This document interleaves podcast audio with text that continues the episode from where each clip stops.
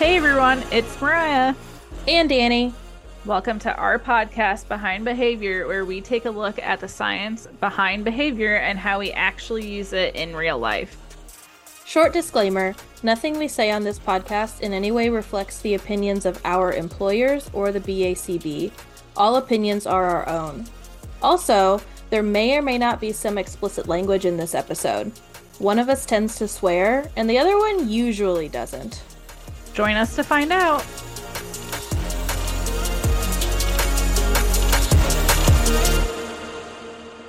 What up, Dani? Nothing much. Yeah, I feel that. No, but I'm good. Um, what are we going to talk about today? Today, we're going to do a follow up episode to our episode last year called Baby Got Boundaries. So, we're just going to elaborate on some additional boundaries that we can all implement in our own lives. Yeah, I remember that episode got a lot of traction. It seemed like people were really interested in it. So we wanted to expand and give some more tips and tricks for setting boundaries in various places within your life. We know I love a good boundary, so I we know that for sure. I feel like boundaries is it's definitely become like one of those therapy buzzwords but just like anything else, it's a skill you have to practice and and find places in your life to insert healthy boundaries. Definitely, because I think later we'll be talking about how chronic the pushover can be. Oh, yeah. Or recovering pushover, how that is always can be an issue. I think it's pretty safe to say that one of us is a recovered pushover slash people pleaser. The other one has never people pleased in their life. Well, we already know who these people are, Dani. I hope you don't relapse. no, I'm I've learned some skills and I'm pretty good now. Good. But I mean it it took a long time. So if we can say something to like help out a listener, then that's great. Love to hear it. So, as somebody who is a professional boundary setter, what are some tips that you have for us or for our right. listeners? I really started thinking about it. Well, last time we both kind of covered work life balance. I mm-hmm. specifically mm-hmm. talked a lot about work life balance with boundaries and scheduling mm-hmm. and how that like benefits your boundaries in your work and your personal life. Mm-hmm. And I still do those if those are like necessary to do at yeah. whatever point I'm at. But mm-hmm. today I'm going to talk about a lot more of your own personal boundaries. Mm-hmm. Don't get me wrong, you can still apply these to work, just do whatever's applicable. Sure. So I started thinking a lot about boundaries and I realized a lot of our boundaries are all value based, which we love value based mm, living over here. Yes.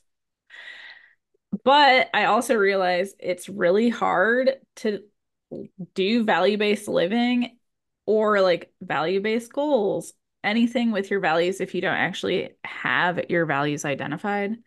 Uh huh. Which I'm not going to sit here and be like, I have all 20 of my values identified. No. Right. Because I am not walking around with this like values checklist that I'm like, oh, does this qualify as healthy living today? Or mm-hmm. like, I'm just not doing that. But I feel like I am self aware enough that I can identify if this is something I need a boundary for or not. Yeah.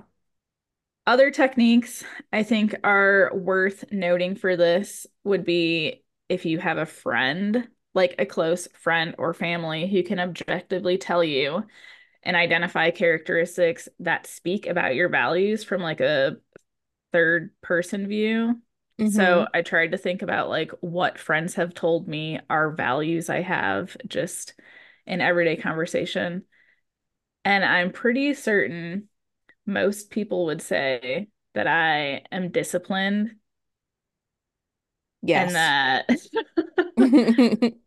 that I'm pretty goal oriented. Mm-hmm. I don't know what a third one would be, honestly. Probably that I'm just kind of resilient.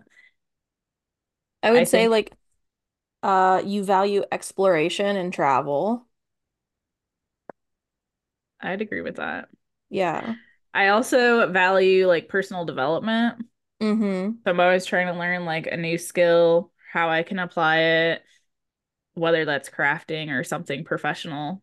Mm-hmm. But those are also things I think that when I hear people say them about me, I'm like, oh yeah, that like checks out. Mm-hmm. If somebody else is identifying something and it doesn't check out for you, that should be like a red flag immediately that that's not an actual value of yours. But they're identifying it. So obviously your actions indicate that. So there's some some things not matching up there.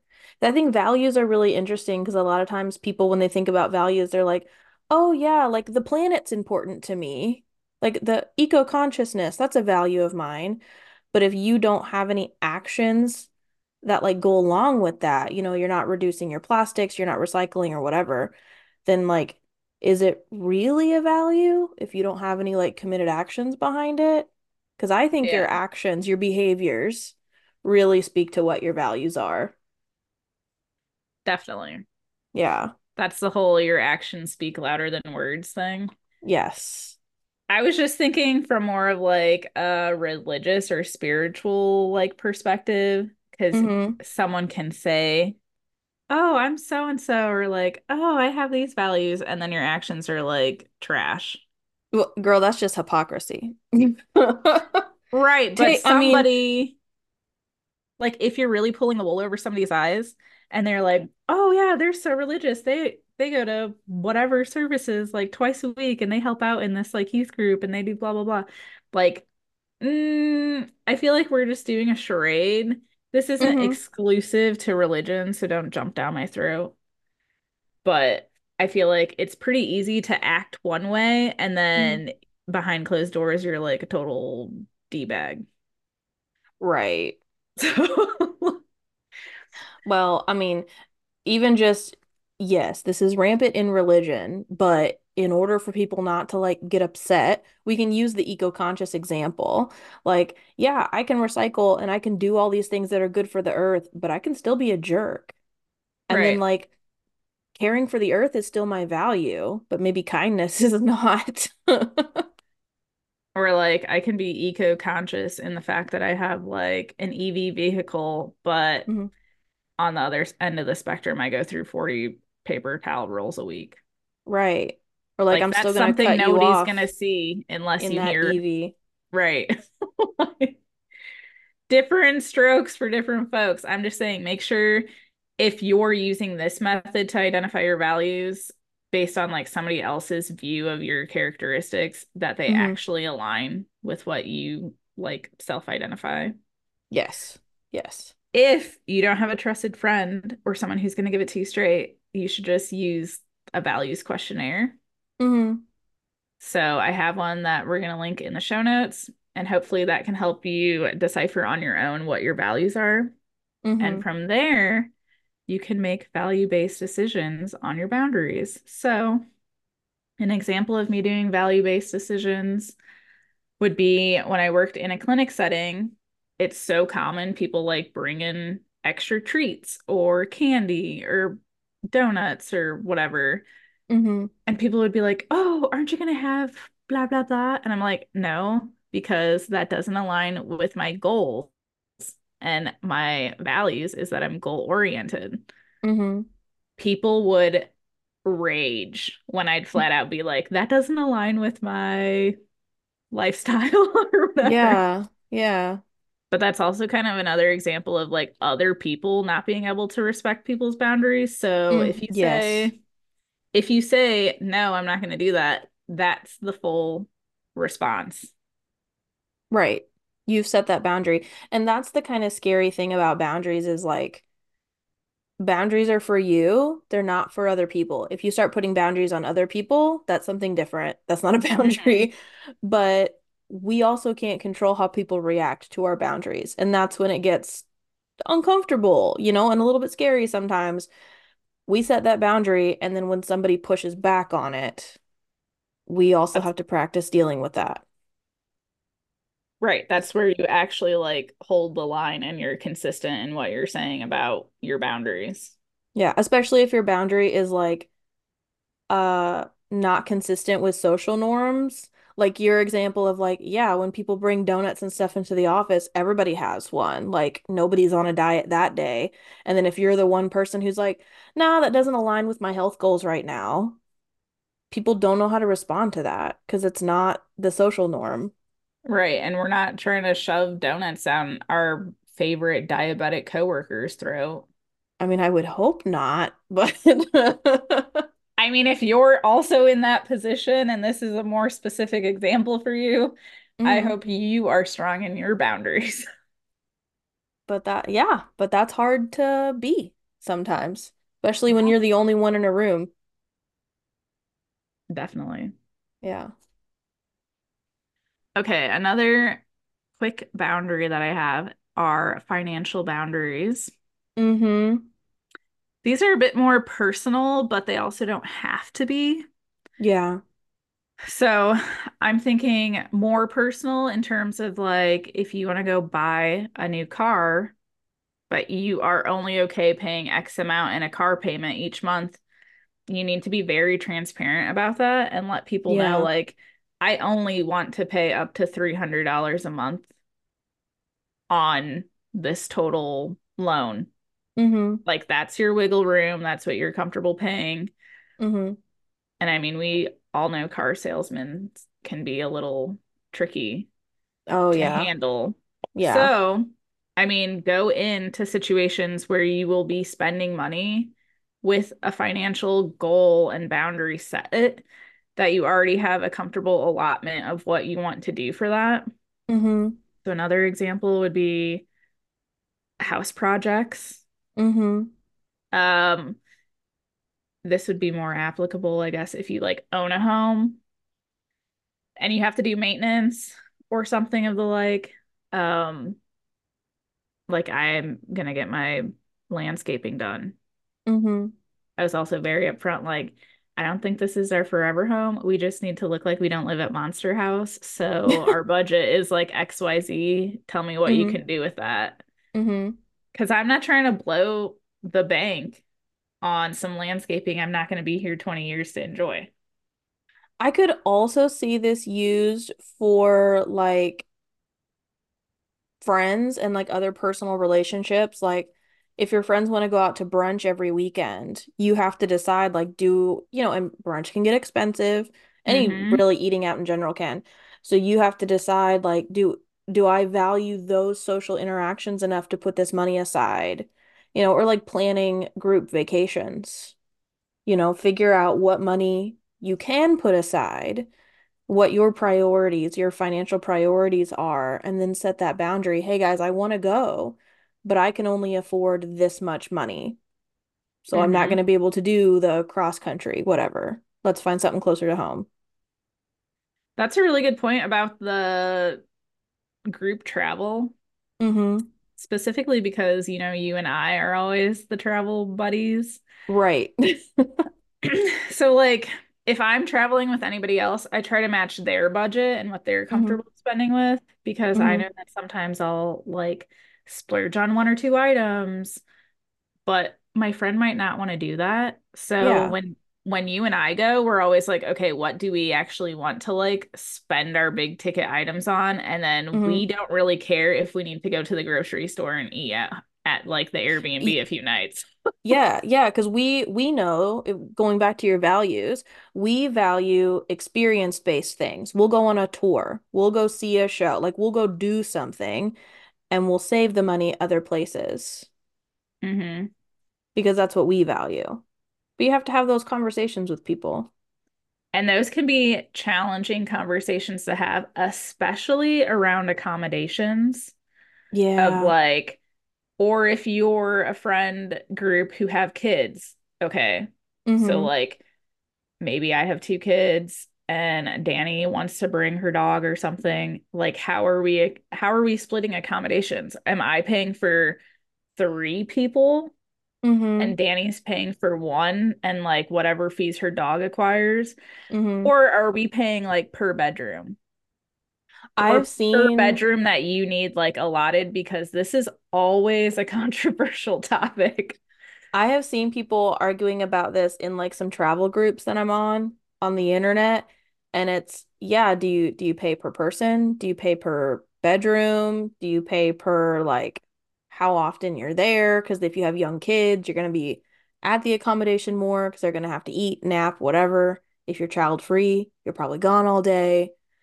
And these are, I mean, and there is no right or wrong answer. I mean, there are some definite wrong answers, but I mean, it, it again, it's just like a, a values-based boundaries conversation that's going to have to happen amongst that group. hmm And I think that also like depends on the accommodation Yeah. because for me, point blank, it's so easy to be like, I want to pay per room that I need to use or like hmm whoever I'm bringing with needs to use. hmm Um, but also like sometimes there's a loft. So then like if you had kids, like maybe they don't need to be counted into like a loft scenario. hmm But then it would be like, then you need to move per person in And that. and truthfully, if it gets too expensive, me personally, and if I have the money for it, you guys figure it out. I'll get a hotel nearby. I'll just buy my own hotel room and I'll be totally separate. Because that that's also a boundary. Like I need to separate myself from this because it's getting stressful. hmm And you can ruin a whole trip doing stuff like that. Right. So talk about planning trips before you go. Yeah, Know your well budget. before. Right. Know your budget. Set hmm like a time allotment. I mean, I feel like you and I usually at least plan a trip within six months hmm or But we've also traveled together out. pretty frequently, and we know that our values are pretty aligned. Right. So, I mean, It's we could do easy. anything and wing it from here. Right. It's because we've done it so many times. So yeah, like if this is your if this is the first time thing, I mean, yeah, just with any financial boundaries, especially because that is your money and you work hard for your money, definitely plan it out ahead of time and figure out what you're comfortable with. My last one on the financial boundaries are gifts. Yes, You're like always gonna give a gift, whether it's like Christmas, a birthday, an anniversary, or whatever. hmm Uh, my partner and I always try to tend to stick to like an arbitrary number for stuff, or I mean, I've tried a, for us to do like a combined anniversary gift, like something that benefits both of us. hmm That's fine. But for each one of those occasions, like the value doesn't change. We always try to stick within like a $50 range of whatever our goal is. Yeah. So if mom or somebody is listening to this and you want to blow the budget on one item, then you're getting one birthday item. Like that's it. Like because we try to be fair across like our family. Before you know it, you Mhm. have like 20 people you're buying gifts for. And I feel like especially a holiday like Christmas where you're buying for multiple people at a time, it's so easy to just you pick up one thing and pick up another thing and those smaller things add up and before you know it, it's Mhm. like, oh shoot, Mariah, I have like 20 gifts for her and then my other friend, I have like two. hmm Especially like the month of December for us is like wrecked all the Yeah. time. So we have an anniversary, we have four family members' birthdays, we have Christmas, Mm-hmm. then you're traveling around, like you're adding gas in. It's just, it's a mess. So, like that month definitely needs planned ahead for. And we Mm-hmm. try to keep track of like what our allotment is per gift giving. Yeah, I I really like that one too. And I mean, if it's going to be an issue, let people know that ahead of time too, especially if if it's, you know, you're tight on money and I I can't. afford to give like I usually do, or I can't afford to reciprocate the same amount that somebody's going to give you, let them know ahead of time. Hey, I'm, we're not doing gifts this year, but I'll Mm-hmm. bake you a cake or something, Right. you know? I think it's also fair too, like if you're going in for a gift on or you're asking for a larger gift, um, like this year I asked for some pretty expensive WeatherTech mats for my car. Mm-hmm. I know those are expensive. Okay, I, I assigned those to my spouse knowing that was an expensive gift I would expect him to get me. Like Yeah.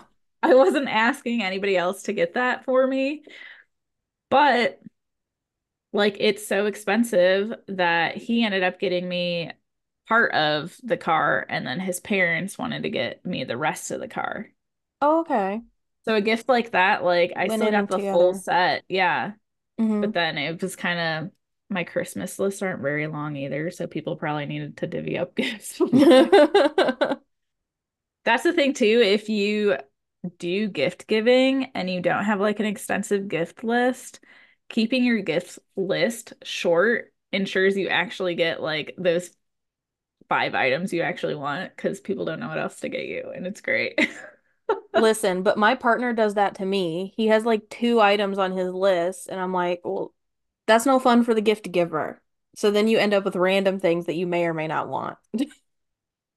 So there's a con to your strategy. I mean, every time my partner surprises me, I'm shocked that he does like a phenomenal job. And then I'm in awe of like how great the gifts are. I'm like, wow, you really know me? Right. Yeah, he must know you very well. Um, okay, my last boundary for this episode hmm is covering physical boundaries. Okay. This one should be exercised about your own comfort and the comfort of others. hmm So please listen when other people state a boundary about like their physical comforts. Absolutely. Uh, a big one we see a lot is like, I'm not gonna make my kid hug or kiss like relatives they're uncomfortable with, or like Yeah. sit sit on Santa's lap or whatever. Yeah, I actually Like, love that whole movement, that whole idea. I do too. I mean, it's teaching bodily autonomy from a early age. And self-advocacy. hmm But also, I'm not a big hugger. Right, me neither. and I'm not a big kisser. There are a select few friends that I know are huggers, so I will hug you. hmm And everybody else, you're not getting a hug. And that's more like, oh, I'll chalk it up for like a 30 second. I guess 30 seconds is a pretty long I mean, if you're counting, but also like that's a decision that you made. Like it makes me a little uncomfortable, but I'm willing to do it because it makes them feel good. Right. And it's empathetic not towards a friend. it's not like they are physically making or physically or like emotionally or mentally like harming me from doing it. I just don't Yeah. prefer the action. So, Yeah. but I will for them. So, shout out to like the five people I'll actually hug. When if they're real friends, if you really did, if they could tell you really didn't want it to, they would back up. Oh, another thing I was going to say about physical boundaries is hmm personally, I don't like to engage in a lot of public displays of affection. hmm And that's well, by my own choice, because we know I'm a bit more private. Hmm But also, I don't like the idea of potentially making someone else in public uncomfortable hmm by like my displays of affection. Luckily, my partner agrees and like we have the same feelings on this. So hmm we're not doing anything weird, making people feel some type of way in public. Like, That's good. But that's that's such a good point though, because that's another conversation that like people in new relationships need to have because you and your partner feel the same way, but somebody might be in a relationship with somebody who has a different idea, has different values, and you're gonna have to come to some sort of compromise or one of you's gonna be having your physical boundaries crossed.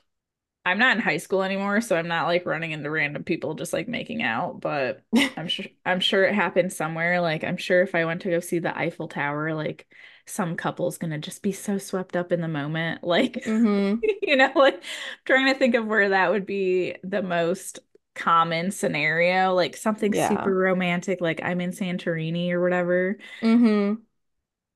But at the same time, it's like I get if you're maybe doing like a photo shoot type thing. I was just gonna say, I feel like it's context specific.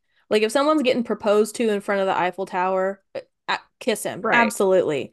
If we're just sitting down at Applebee's trying to get some appetizers, keep Right. it to And yourself.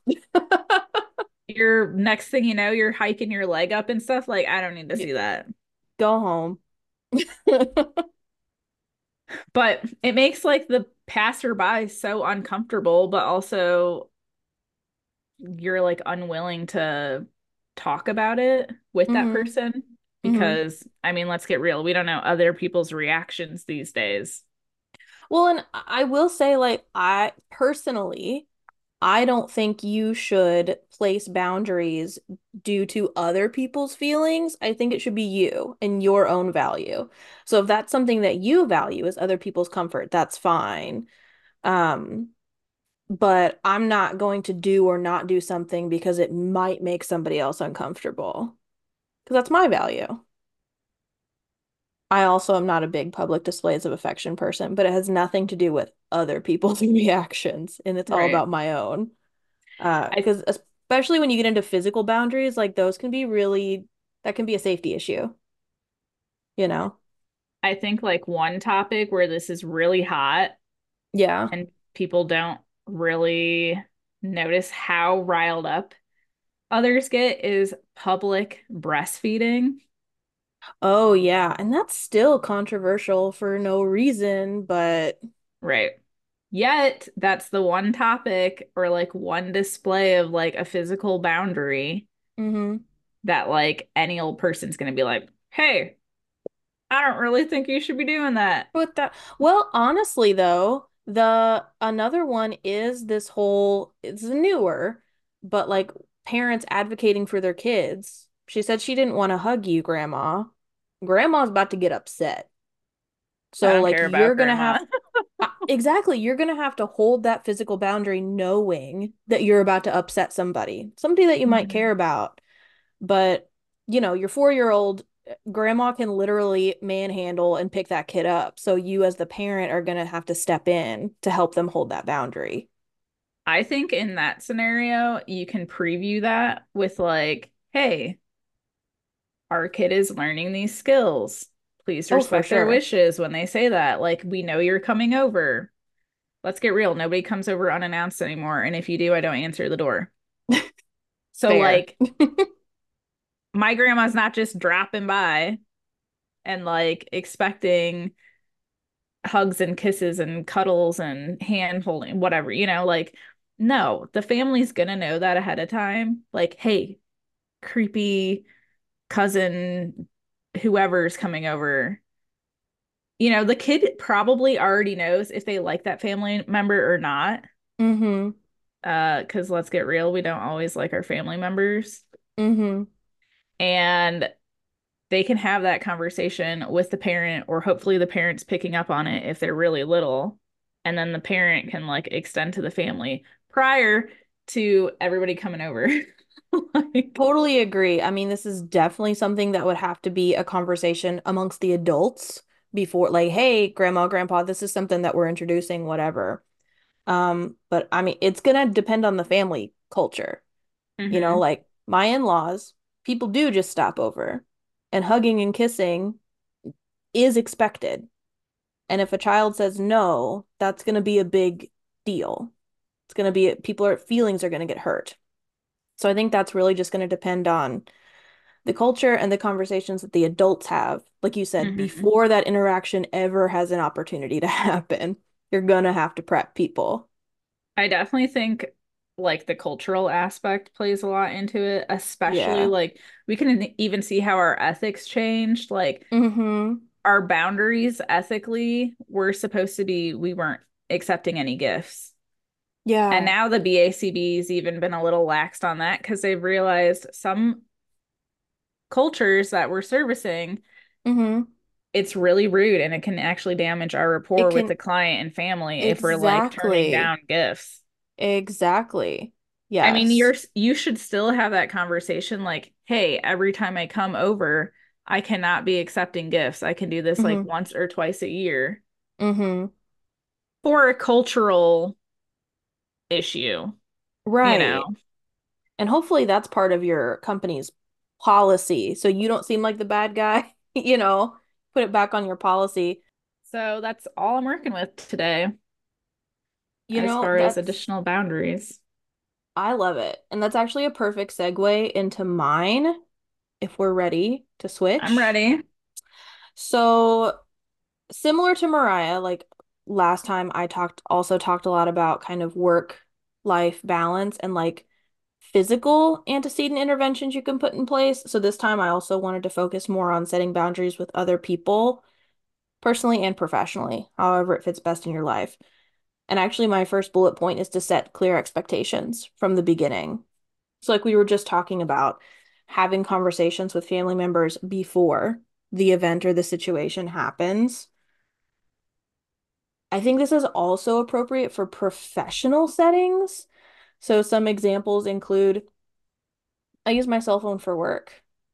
Some members, some of my staff, they're not my staff, I don't supervise them. Some of the staff that I work with have the number, some don't. Very few, but a couple of my clients have my personal cell phone number. Whenever I give it out, I always go through general like business hours. You know, I'm not going to answer your call after 5 p.m. I don't answer calls on the weekends. And then I have to stick to that. I have coworkers who don't, and they get calls all hours of the night, all weekend, and you burn out from stuff like that. So, setting expectations from the very beginning and then following through that consistency, what you're doing is you're setting up a learning history and teaching that person or those people what you will and will not do. You're reinforcing I certain behaviors. I love that point and I really hmm wouldn't have thought about it, but that is something that I also do. Oh, I'm not surprised. Every single one of my one-on-one or contracted consulting clients have my hmm personal phone number. hmm That's like my main equipment for working. Yeah. So I typically will send a text. Like this is what my weekly spread looks like. I'll send a text um confirming kind of like our standard appointment for the week. hmm See if we need to alter or like be flexible about our timing or something, switch days, yada yada. hmm Um and then we'll hop on a call. Sometimes this is video, sometimes it's like a literal phone call. Yeah. And then I always let them know, hey, if I need to send an email, I will get back to you. If I get like a response on XYZ email or something really quickly, I might just text you the info. I might wait till our next call next week. hmm Or if they have like a scenario happening in home and they want me to know about it, or they like want more immediate feedback or they want to make sure I have something on the docket to bring up for the, our next meeting in the following week, I always let them know they can text me anytime they want, but that does not mean that I will be responding anytime they text. hmm Yeah, that's totally fair. Sometimes I've had people text me at seven, which isn't an uncommon time for me to be working. hmm And sometimes I'm like, oh, like, you know, I'm chilling on the couch. I don't really want to respond. And then sometimes I'm hmm like, oh, I'm chilling on the couch. Like, why not respond? Like, Yeah. like something's happening in their home environment right now. And that's what I am primarily consulting about. So if I can help change that behavior in the moment and like hmm teach and coach the parent on what to do and how to respond, like that is more beneficial. So I hmm will weigh like the pros and cons on what the scenario is at the time. Sure. And none of this happens very frequently, especially hmm when you like lay those boundaries down ahead of time. Mm-hmm. Other people, like if I'm running late to a session, I'll be like, hey, I got stuck in traffic. It's going to be five minutes. Like that's also just like a common courtesy thing. Oh, absolutely. So it's really useful for me to have like those phone numbers and for them to Mm-hmm. have mine because they'll do the Mm-hmm. same thing back or like, hey, something came up. Can I, can we call in 10 minutes? Sure. Sure. Whatever. Like that is fine. But when you're like, oh, hey girl, I saw this reel on Instagram, don't. Right, at like 9 p.m. on a Friday. Right? Like, nah, I'm okay. Because I also let them know in our contracts, like, I if I find you on social media, straight up, I'm gonna block you. Mm-hmm. I have no business like snooping on your personal life, and you have no business trying to find my Mm-hmm. social media. If you find it, fine. I will never add you. I I do the same thing. I have several clients who are on social media and I have the same talk with them because they've I have several people who've asked, "Can I I found you, can I add you?" And I tell them I'm not going to add you back. I'm not going to follow you. I don't go as far as to block them, but yeah, I just set that expectation from the beginning because to me, my personal value of work-life balance, that crosses that line. Listen, I only block them because I don't want to see their mug every time I'm like casually scrolling on my couch. Like, Which is fine because you know they're. They're gonna come up in the like people you may know Right. section. And it's like, girl, I don't need to see your selfie, okay? That's totally fair. I don't need to see like your MySpace pose with your cleavage out or whatever you have you. Like, just not Live your life, but Mariah wants nothing to do with it. Right. So it's like, nah, I'm gonna block you so I can like stop seeing this stimuli in my environment. Yes. So whether it's like personal or professional, just setting those very clear expectations from the beginning because anytime after that, whatever you reinforce is what you are teaching. You are building that learning history for what is acceptable and is not acceptable from you. So same thing, if you set that down, that expectation of I'm not taking calls after 5 p.m. and then you do, you're not allowed to get mad at them because you're the one who's teaching them that that's okay because you keep answering the phone. So if you set a boundary, you have to stick to it too. That's the other side of that coin, I feel like. Yes, Just hard for some people, but but don't be a pushover. don't be a pushover. With that, pushover, people pleasing people out there, you don't have to tell everybody everything. Don't disclose unnecessary information to people. So, in a professional setting, this might look like asking off for work. I know here in the States, like it depends on your employer how your time off is allocated. Some people you just have like one large pot of hours and you can use it for whatever you want.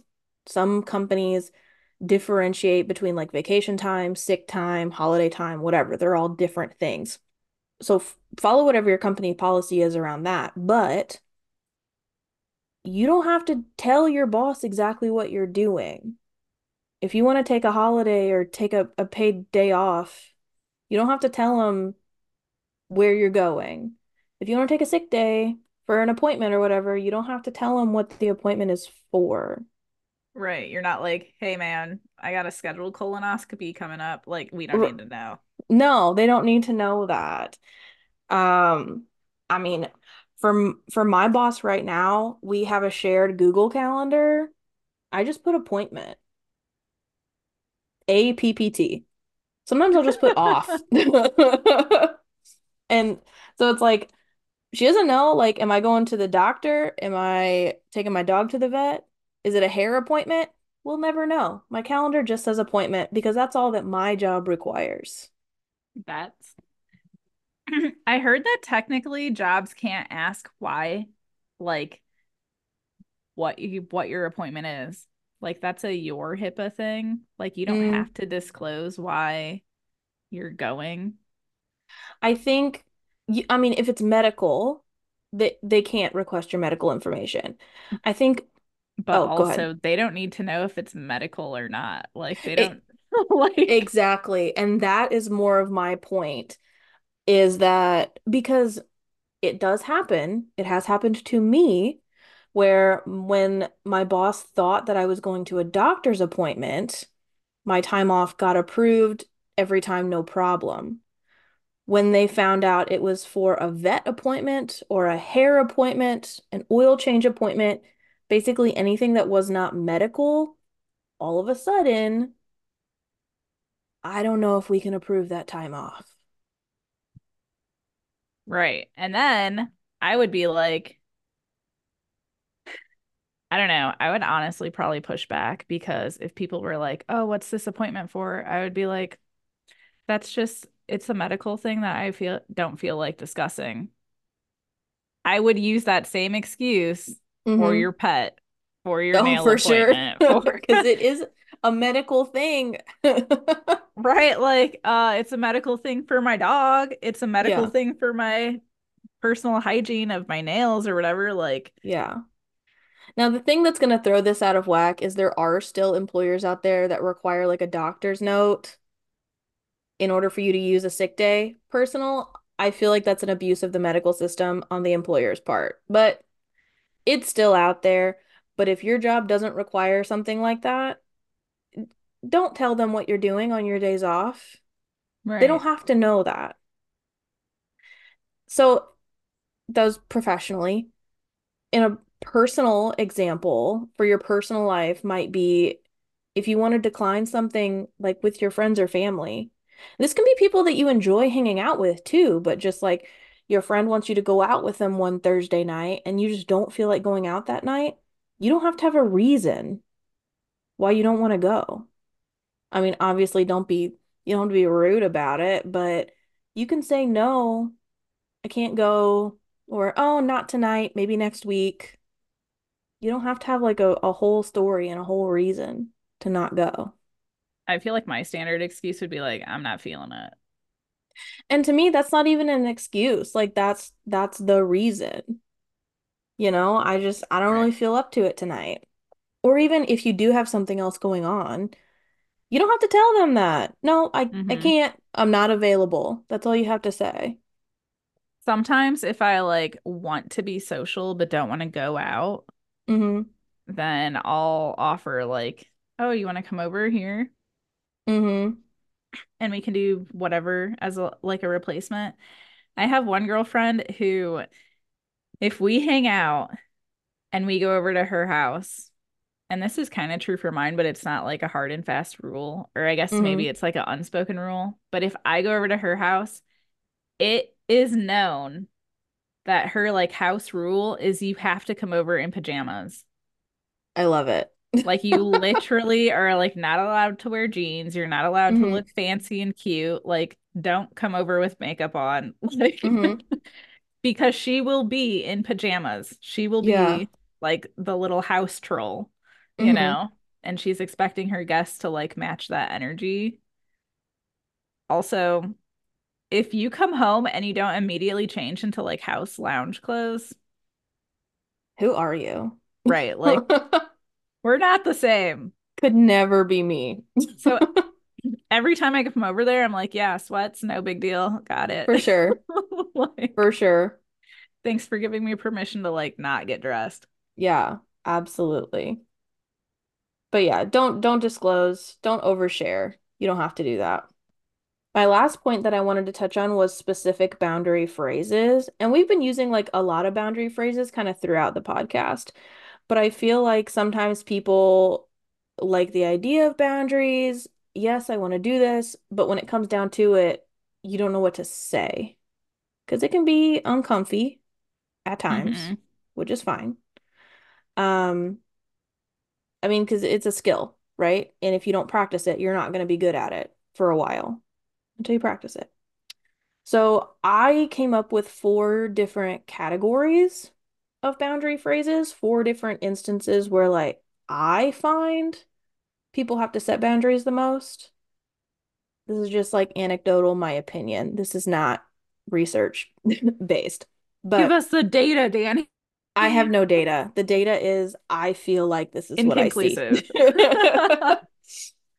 Um, but the first one is making compromises. This is near and dear to my people pleaser heart.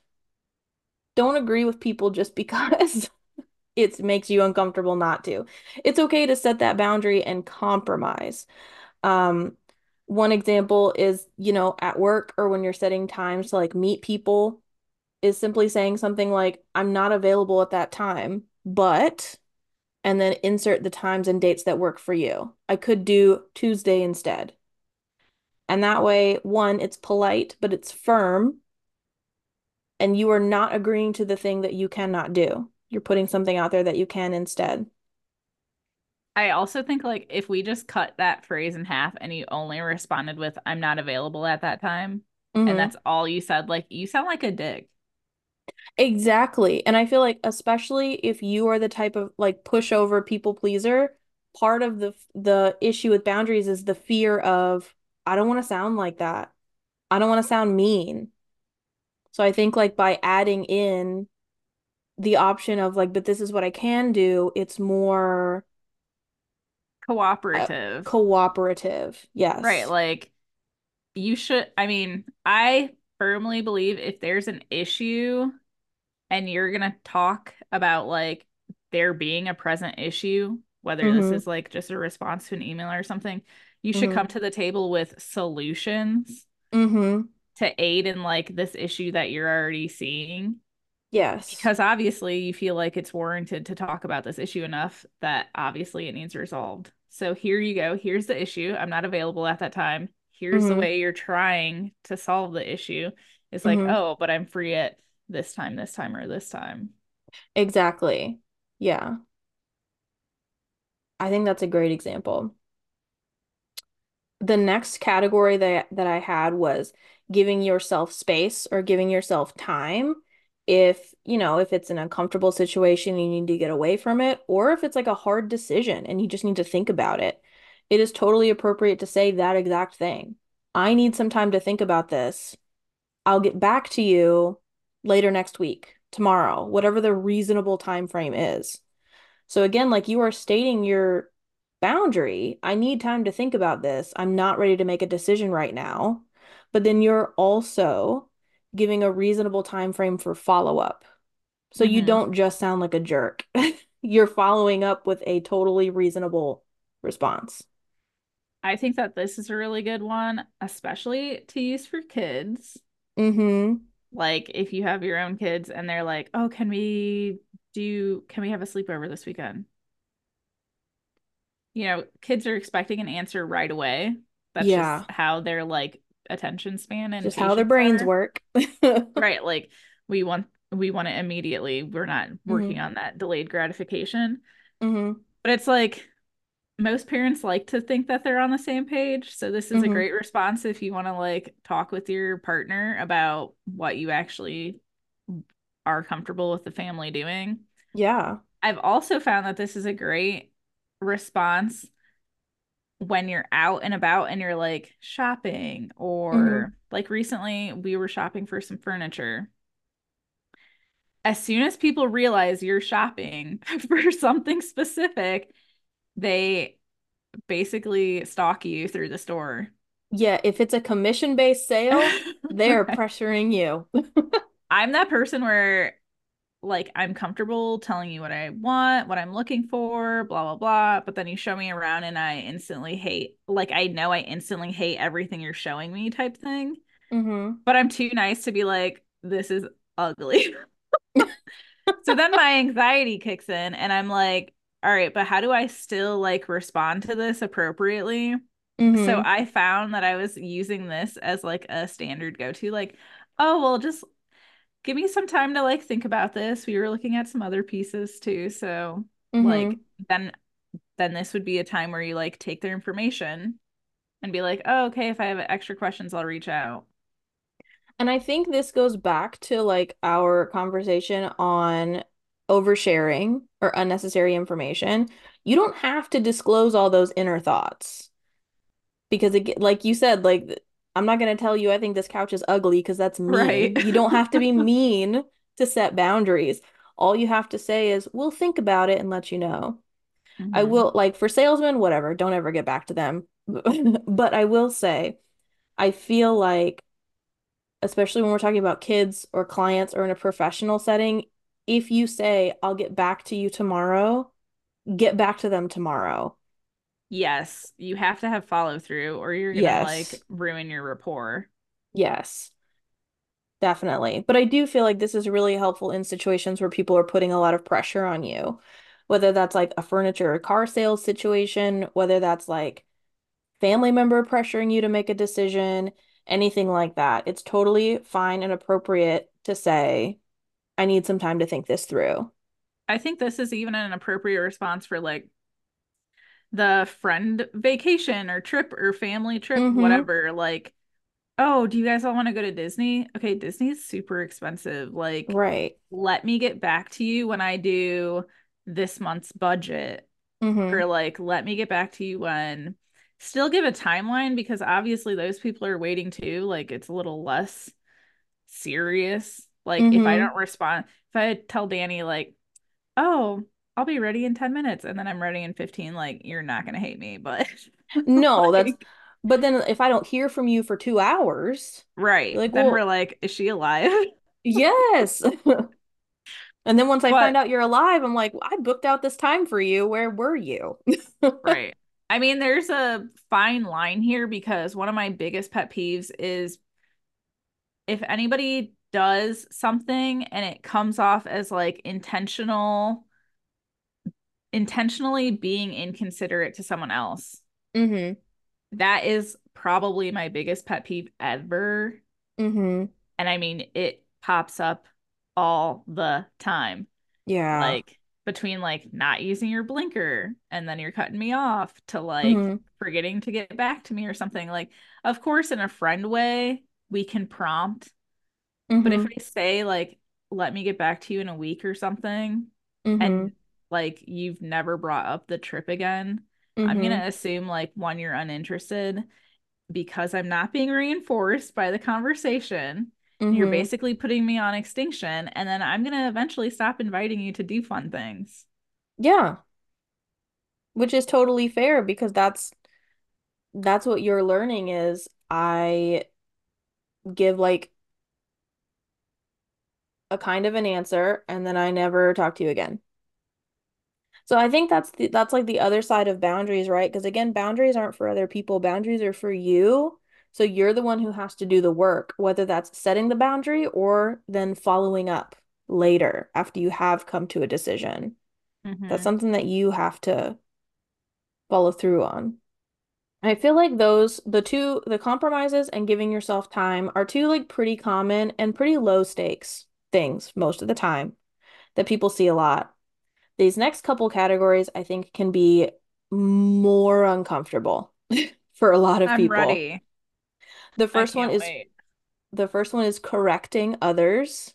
So the, I mean, this can be kids, right? Because like parents have to correct their kids, but this can also be in a professional situation. It can be with other adult family members when you see, you know, an unacceptable or behavior that is not acceptable to you, uh, or like verbal language is unacceptable to you, whatever.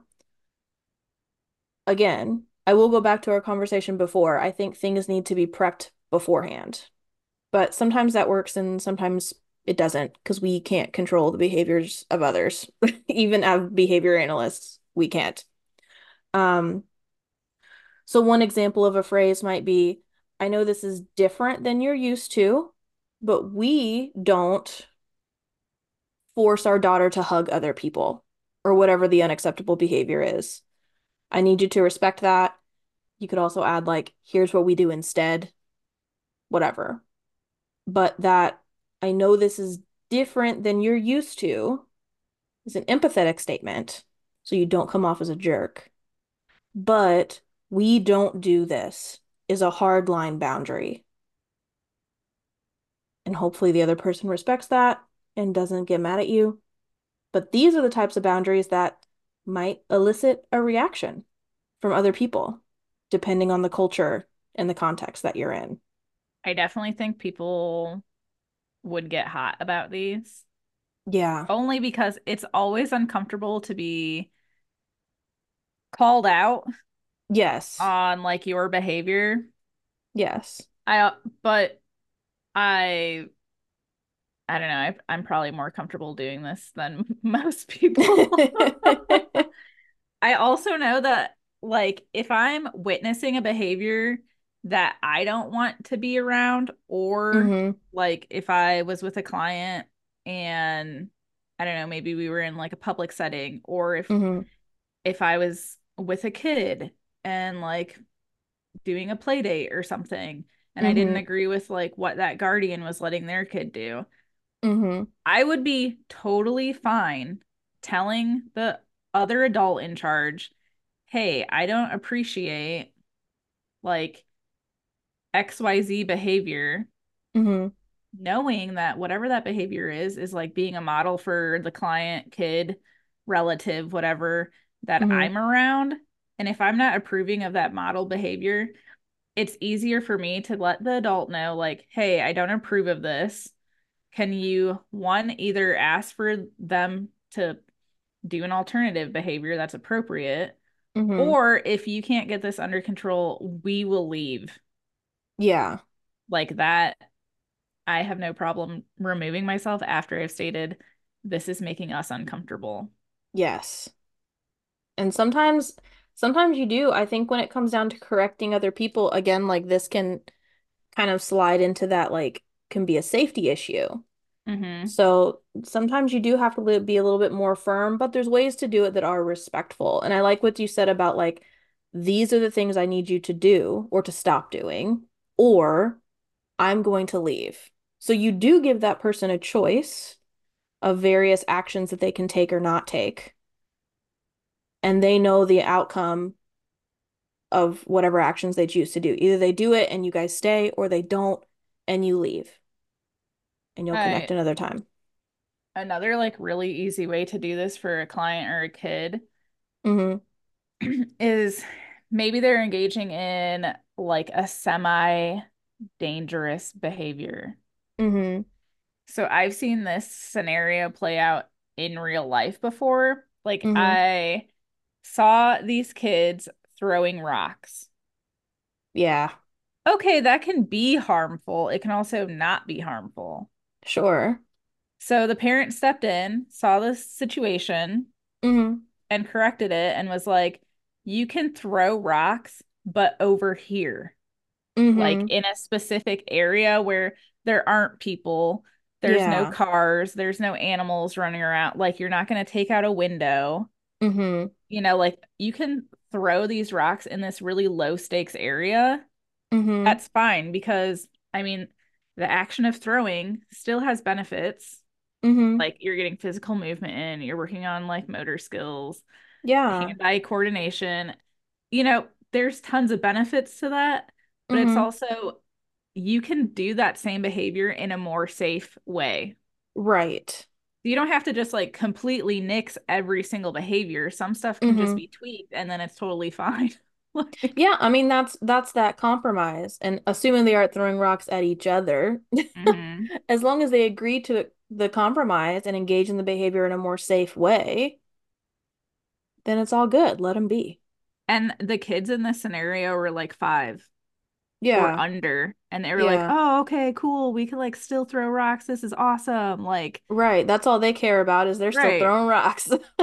And it's like if you look at it from, you know, a more like detailed perspective, like there are pros and hmm cons to most behaviors. Yeah. I feel like a lot of time from like a BCBA lens, like we kind of are like the safety police. Yeah. Like, oh, is this harmful? Okay, if it's harmful, like we have to change it and like provide an alternative. Sometimes the alternative is just like tweaking it a little. It doesn't have to be like a whole new behavior. And see, like, that's so funny you say that because I feel like in the adult world, I'm the rights, the human rights police. So I'm usually more like setting boundaries, helping the client set boundaries for themselves. Like it, it might not be safe, but they have the right to engage in it. Like smoking. Mhm. You and I have the right to smoke. We're over the age of 21, even though we know it's not healthy. Clients have the same thing. So it's kind of just helping them set boundaries for themselves. Yeah. The same thing for like being sexually active. Like you have the right Yeah. to engage in being sexually active, but also here's additional resources to be safe.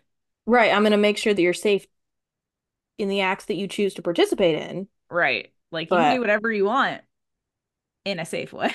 for sure. Uh, and so we've talked about correcting people in the moment, but I feel like boundary phrase, certain boundary phrases can also be helpful, like talking to somebody after the fact. So uh, like when you go home and you're reflecting and you're like, I didn't like this. This did not, this made me feel some type of way. And then you go back and like have a conversation with that person, you know, and that can look, say, this is a really common one, especially we just had the holidays. It's not uncommon, at least in the culture that I grew up in, for family members to comment on your body, whether that be from a weight perspective, whether that be commenting on tattoos and piercings, hairstyles, whatever. So this could look something like, hey, Aunt, Uncle so and so, when you said that you didn't like my piercings, that was hurtful to me. I need from you, and then you tell them what you need. I don't talk about my body with other people. I want to focus on the holiday. Tell them what you need. So again, you're stating what was hurtful to you, how you felt, your boundary, but then you're also giving them actionable items that they can take. Instead of my piercings, let's talk about the food. Let's talk about your kids. Let's talk about my job.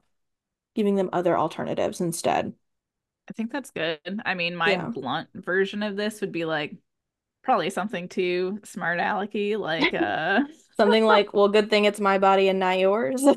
right, or it'd be like my body, my choice, or I'm a huge fan of saying thanks for your opinion I didn't ask for. Which are all great boundary statements if you are in the presence of mind to make them.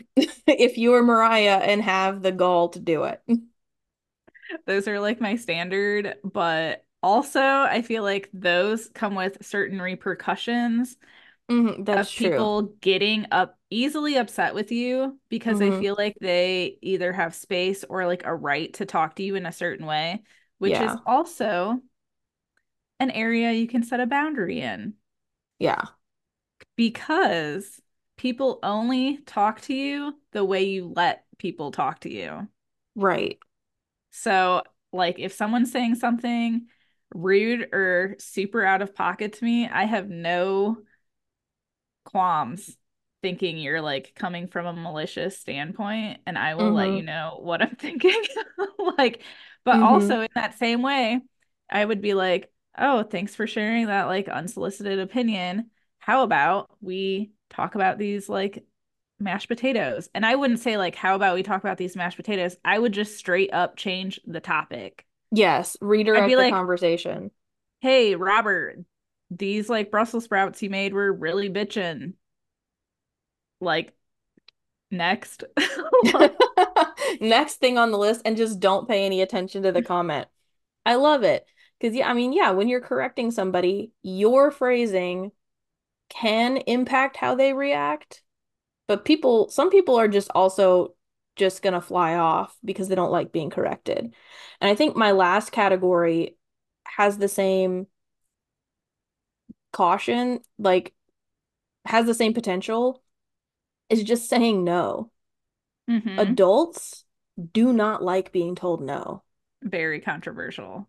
which honestly, I mean, as much as we try to, anyway, um, first of all, no is a complete sentence. We know that. You don't have to say anything else other than no.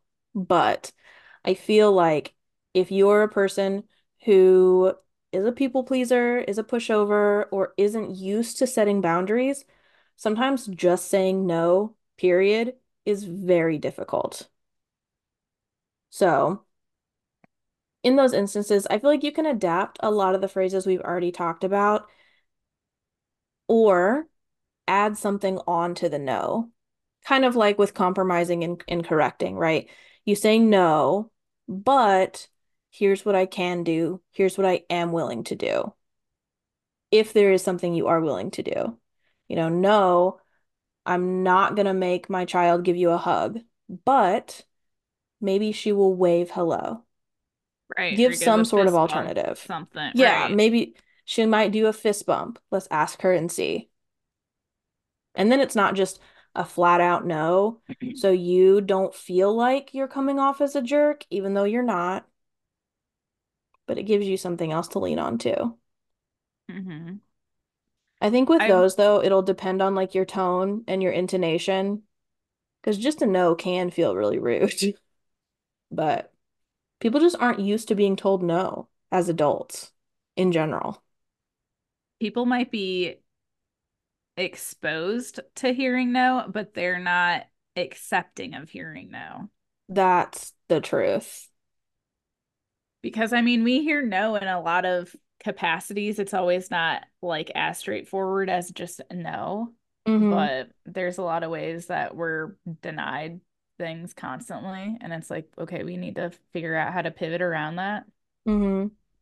But also for like setting a hard line on like what you will and will not like tolerate or whatever. Sometimes Mm-hmm. I've had success just setting a text to friends or family, people who I Mm-hmm. know will want to talk about like politics or a topic I don't want to talk about extensively for ages or whatever. And it's like a special interest for them or like a Mm-hmm. current event or something. Like I'll let them know ahead of time, like, hey, when you come over, we're not talking about this topic. But if you want to talk about like this topic of like your own like happenings or whatever, and you want to bring up whatever personal details about your stuff like that's happening, that's fine. But also know that I won't be asking about personal details on XYZ unless you like feel like disclosing. So I feel like I really like that example because I feel like it also is important to say you do not have to set boundaries face to face for them to still be mm-hmm. valid boundaries. Like if that's too uncomfortable or too hard for you, maybe a phone call is easier, maybe a text message is easier, shoot, maybe an email is easier in the right context. All of those forms of communication are just as valid and your boundary is still in place, whether you said it face to face or whether you texted somebody. I would say if you're going to use this method and it's something where you will be seeing this person face to face in the future, one, Mm-hmm. do it in enough time where that person can process the boundary you've set and they can either accept or decline. And if they decline, then say, okay, the invitation to do like this outing together Mm-hmm. isn't going to go through. Like, I will not be meeting you if you can't accept these boundaries. Yeah. Sometimes people need time to process that. So I've sent texts like that to people two weeks in advance like, Mm-hmm. hey, this is really on my mind. I just want to make sure we're on the same page when we meet up. Like, these are things we're not doing Mm-hmm. for me.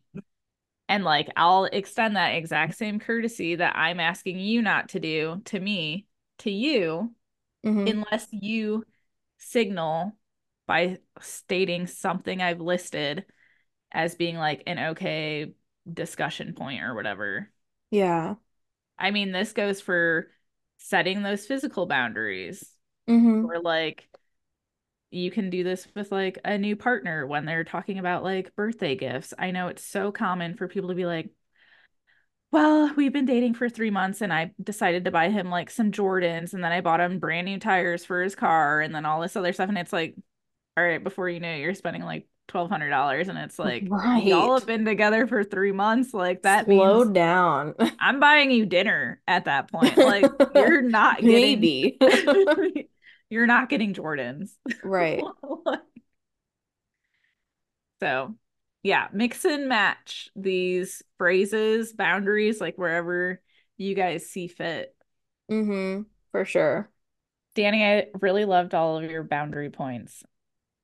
Thanks. I hope they're helpful to people. I feel like we covered a lot of various boundary phrases, techniques, tips, and tricks that people can use for a variety of situations. With that being said, Should we do our first bits and bobs of the year? I'm ready for it. Yes. Okay, can I go first? Of course. I'm very excited about this one. So mine is actually another podcast. It's called Case 63.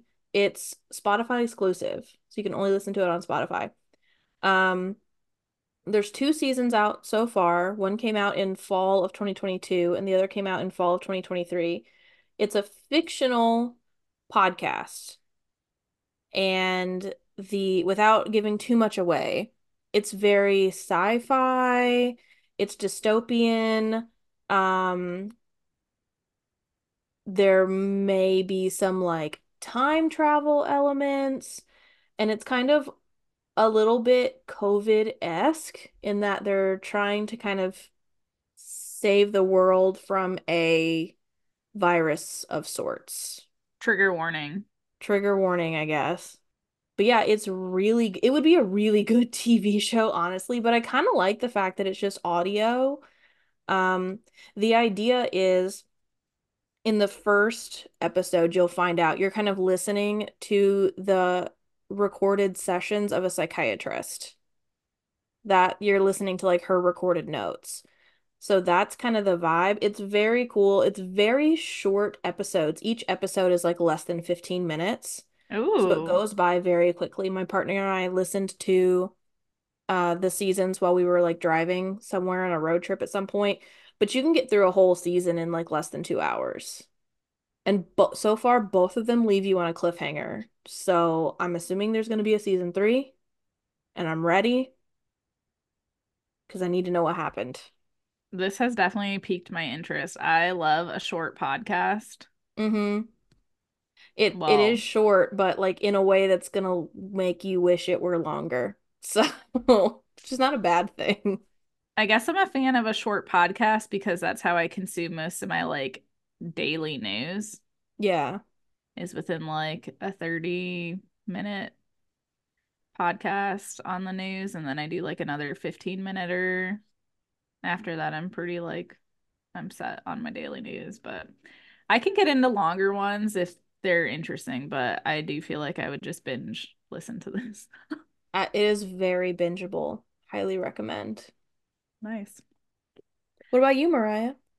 My bits and bobs, some would say, is debatable on the bingeable. Okay. Um, I am gonna recommend a Lord of the Rings ma marathon. Oh, that's definitely bingeable. I mean, it's bingeable to a physical extent because you need to move around and like take breaks. I mean, that's true. Like one of those movies is longer than the entire podcast that I just recommended. My partner and I have been doing a Lord of the Rings marathon, and now it's a little bit more segmented because, you know, every movie basically has an extended edition. Yeah, that's true. Um, I have a really challenging time sitting through movies. Mm-hmm. Uh, that's just something like my attention span can't focus on like one plot line that long. Mm-hmm. Typically, I have to really be in a movie mood. But The Hobbit is probably one of my favorite classic books. I've read it like a bajillion freaking times. Mm-hmm. So we watched all three of those, and we're on the second Lord of the Rings movie. So we only have two more to go. But that's still probably six hours Right. So longer. But I I love that. Those I mean, I didn't love the Hobbit movies too much to be honest, but the Lord of the Rings, the OG trilogy is so good. I feel like it still stands up. Like even though it's been out forever. it's particularly good because winter season is usually like Harry Potter season. Like it's Uh-huh. cold, get some like butterbeer or Mm-hmm. whatever. Okay, same thing goes for Lord of the Rings. Absolutely. There's like a bajillion freaking movies. Not really, there's only six, but they're so long, it feels like there's a bajillion. It'll definitely take time to get through, and you can make it a whole event. Make you some mhm. food, light some candles. get We got cozy. fa- we got like fancy gourmet popcorn yes. and watched, so that's long gone now, but we might do something for the next two that we need to finish. I love that. That's such a good recommendation. And I mean, it's readily available. I think we've been watching on Hulu, Oh, okay. which I think it's Hulu. But whatever it is, it has like some small commercials. Mm-hmm.